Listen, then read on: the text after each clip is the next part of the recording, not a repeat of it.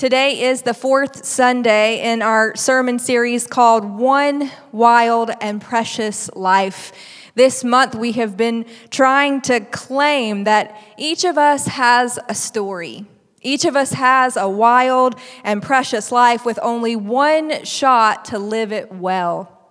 This month, we've been looking at stories from the book of Matthew, trying to see who Jesus was and who he called us to be.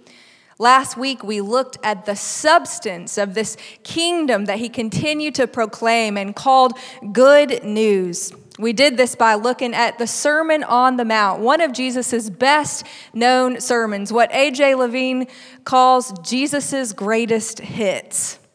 This sermon starts with the Beatitudes, instructions for how we are to be poor in spirit, finding our identity and security in God alone, how we are to be pure in heart, completely devoted to God and God's kingdom, and how we are called to be peacemakers people willing to compromise, but refusing to compromise on what is non negotiable to the kingdom of God.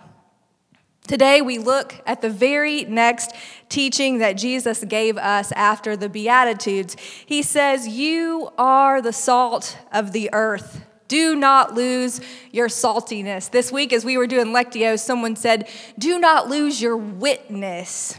You are the light of the world. Don't hide your light, shine bright. Put it on display so that other people, through your actions, will see the glory and love of God. We do know that in ancient days, salt had a number of functions and was really important. It was a commodity. People bartered and traded with salt.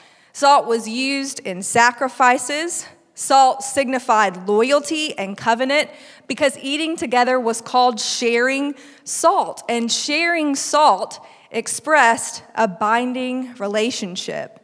Salt was used for purification, it was used as a preservative, and we know that salt had a healing nature. In fact, the writer of Matthew points us back to the Old Testament, to 2 Kings chapter 19, where Elisha heals the bad water of a town by throwing salt into it. You know, in the same way, we know the salty ocean stings, but it helps cure our cuts. We gargle salt water when our throats are sore. We take salt baths when our muscles ache. Our salty tears help us to grieve and release. In the same way, Jesus uses this metaphor of light turning to the Old Testament, alluding to its healing nature. He alludes to Isaiah 51, where God says, My justice will be a light to the nations. My righteousness will draw near speedily. My salvation is on the way. God's justice is a light to all. He will come to the rescue, He will save us. And of course, we also know this healing power of light, the warmth and comfort that a fire brings, the candles we light as we pray for those who are sick or dying, the fireworks that light up the sky, the fireflies that dance in our yards, the dawn that finally breaks after a long, dark night. So, in one very important way, God is saying to be the salt and the light of the earth, we must be healers.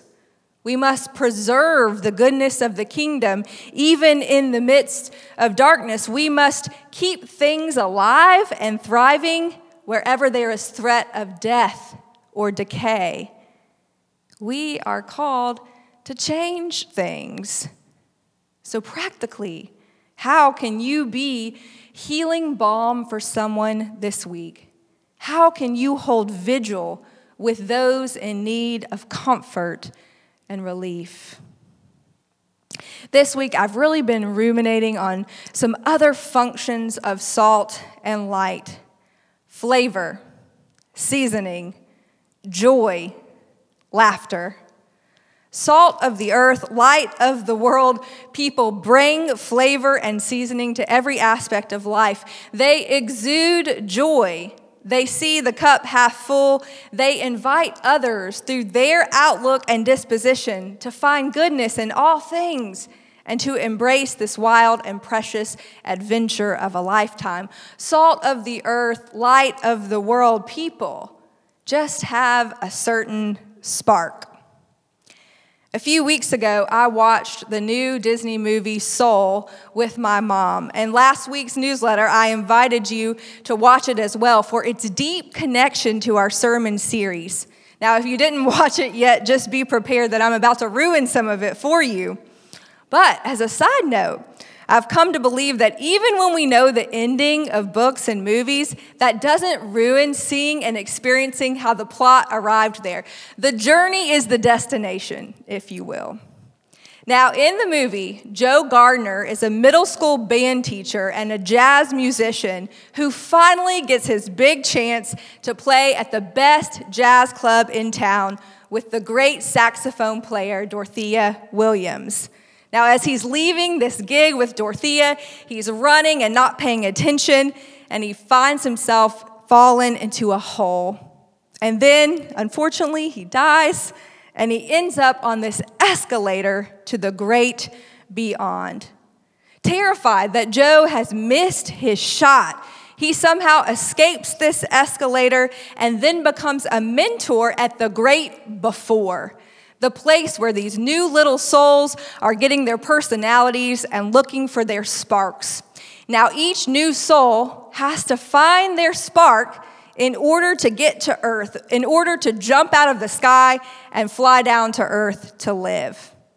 Joe is assigned to soul 22 someone nobody has ever been able to help find her spark, someone who finds no appeal in the human experience.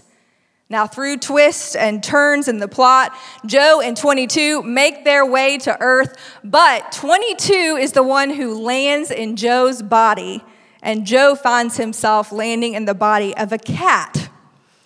She experiences living for the first time through Joe, and she finds way more enjoyment in life than she ever thought she would.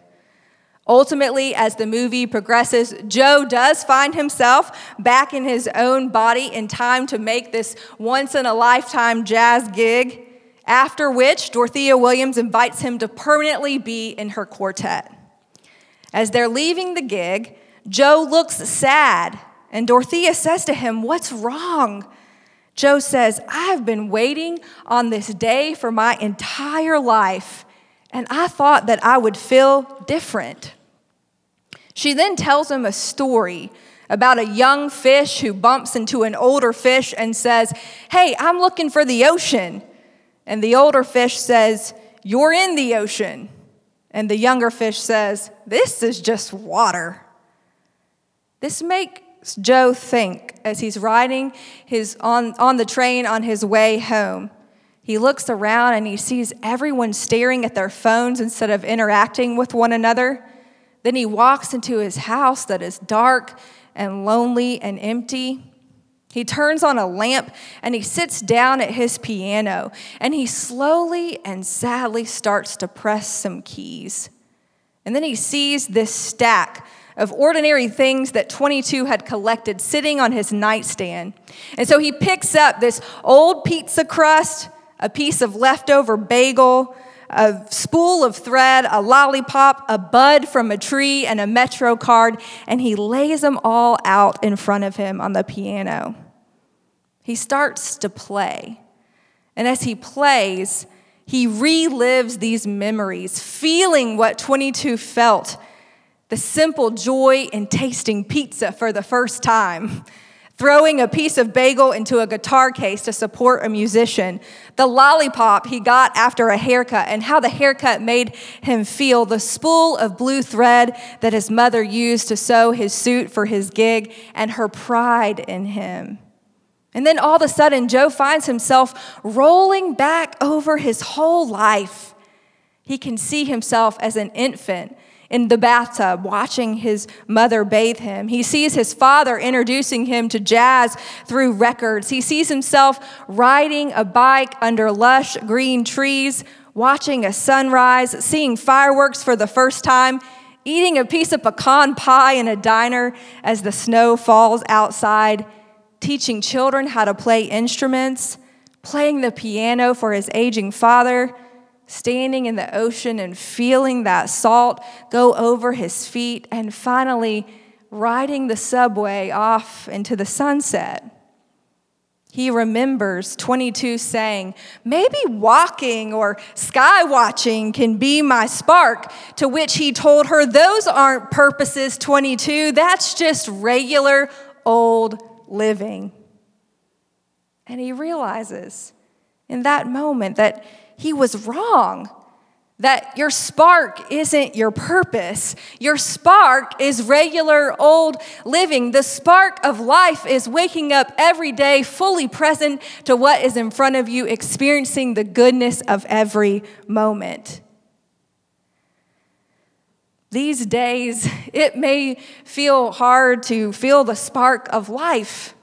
These days are monotonous and mundane, sometimes boring and dull. It can be hard to do simple things to survive, let alone live life to the fullest. Just this past week, I found myself bogged down by the lack of normalcy. I miss seeing you all. I miss hugs. I miss being in physical community with one another. So I took a cue from Joe and I walked to my neighborhood on this beautiful day and I saw my neighbors and I felt the wind blowing through me. I even went back to my house and got my dog and took her for a walk. And somewhere in the middle of a street, as I got lost in my music, I found myself singing and dancing and I thought, Who are you? And I realized that that was me. That is me in normal life, and that there is something to recover in this time.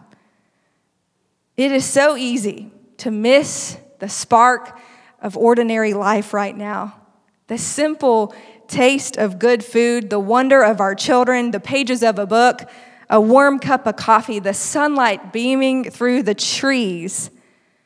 But today, our reminder is to embrace all of life in whatever season we find ourselves, to resist the temptation to simply live and live fully, to bring zest and sage and life acumen, joy, laughter, and light wherever we go, because doing so invites other people to do the same.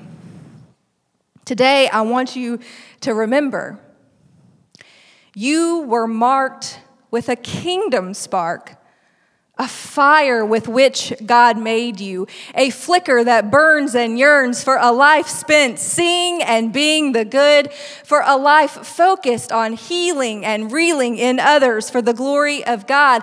Keep your spark stoked, fan out and flame. You only have one shot to live this wild, precious life untamed. Wake up each day unencumbered and unafraid, for it is from kingdom grit and glory that you you were made. As the young poet Amanda Gorman beautifully put it, the new dawn blooms as we free it, for there is always light. If only we're brave enough to see it, if only we're brave enough to be it. Amen.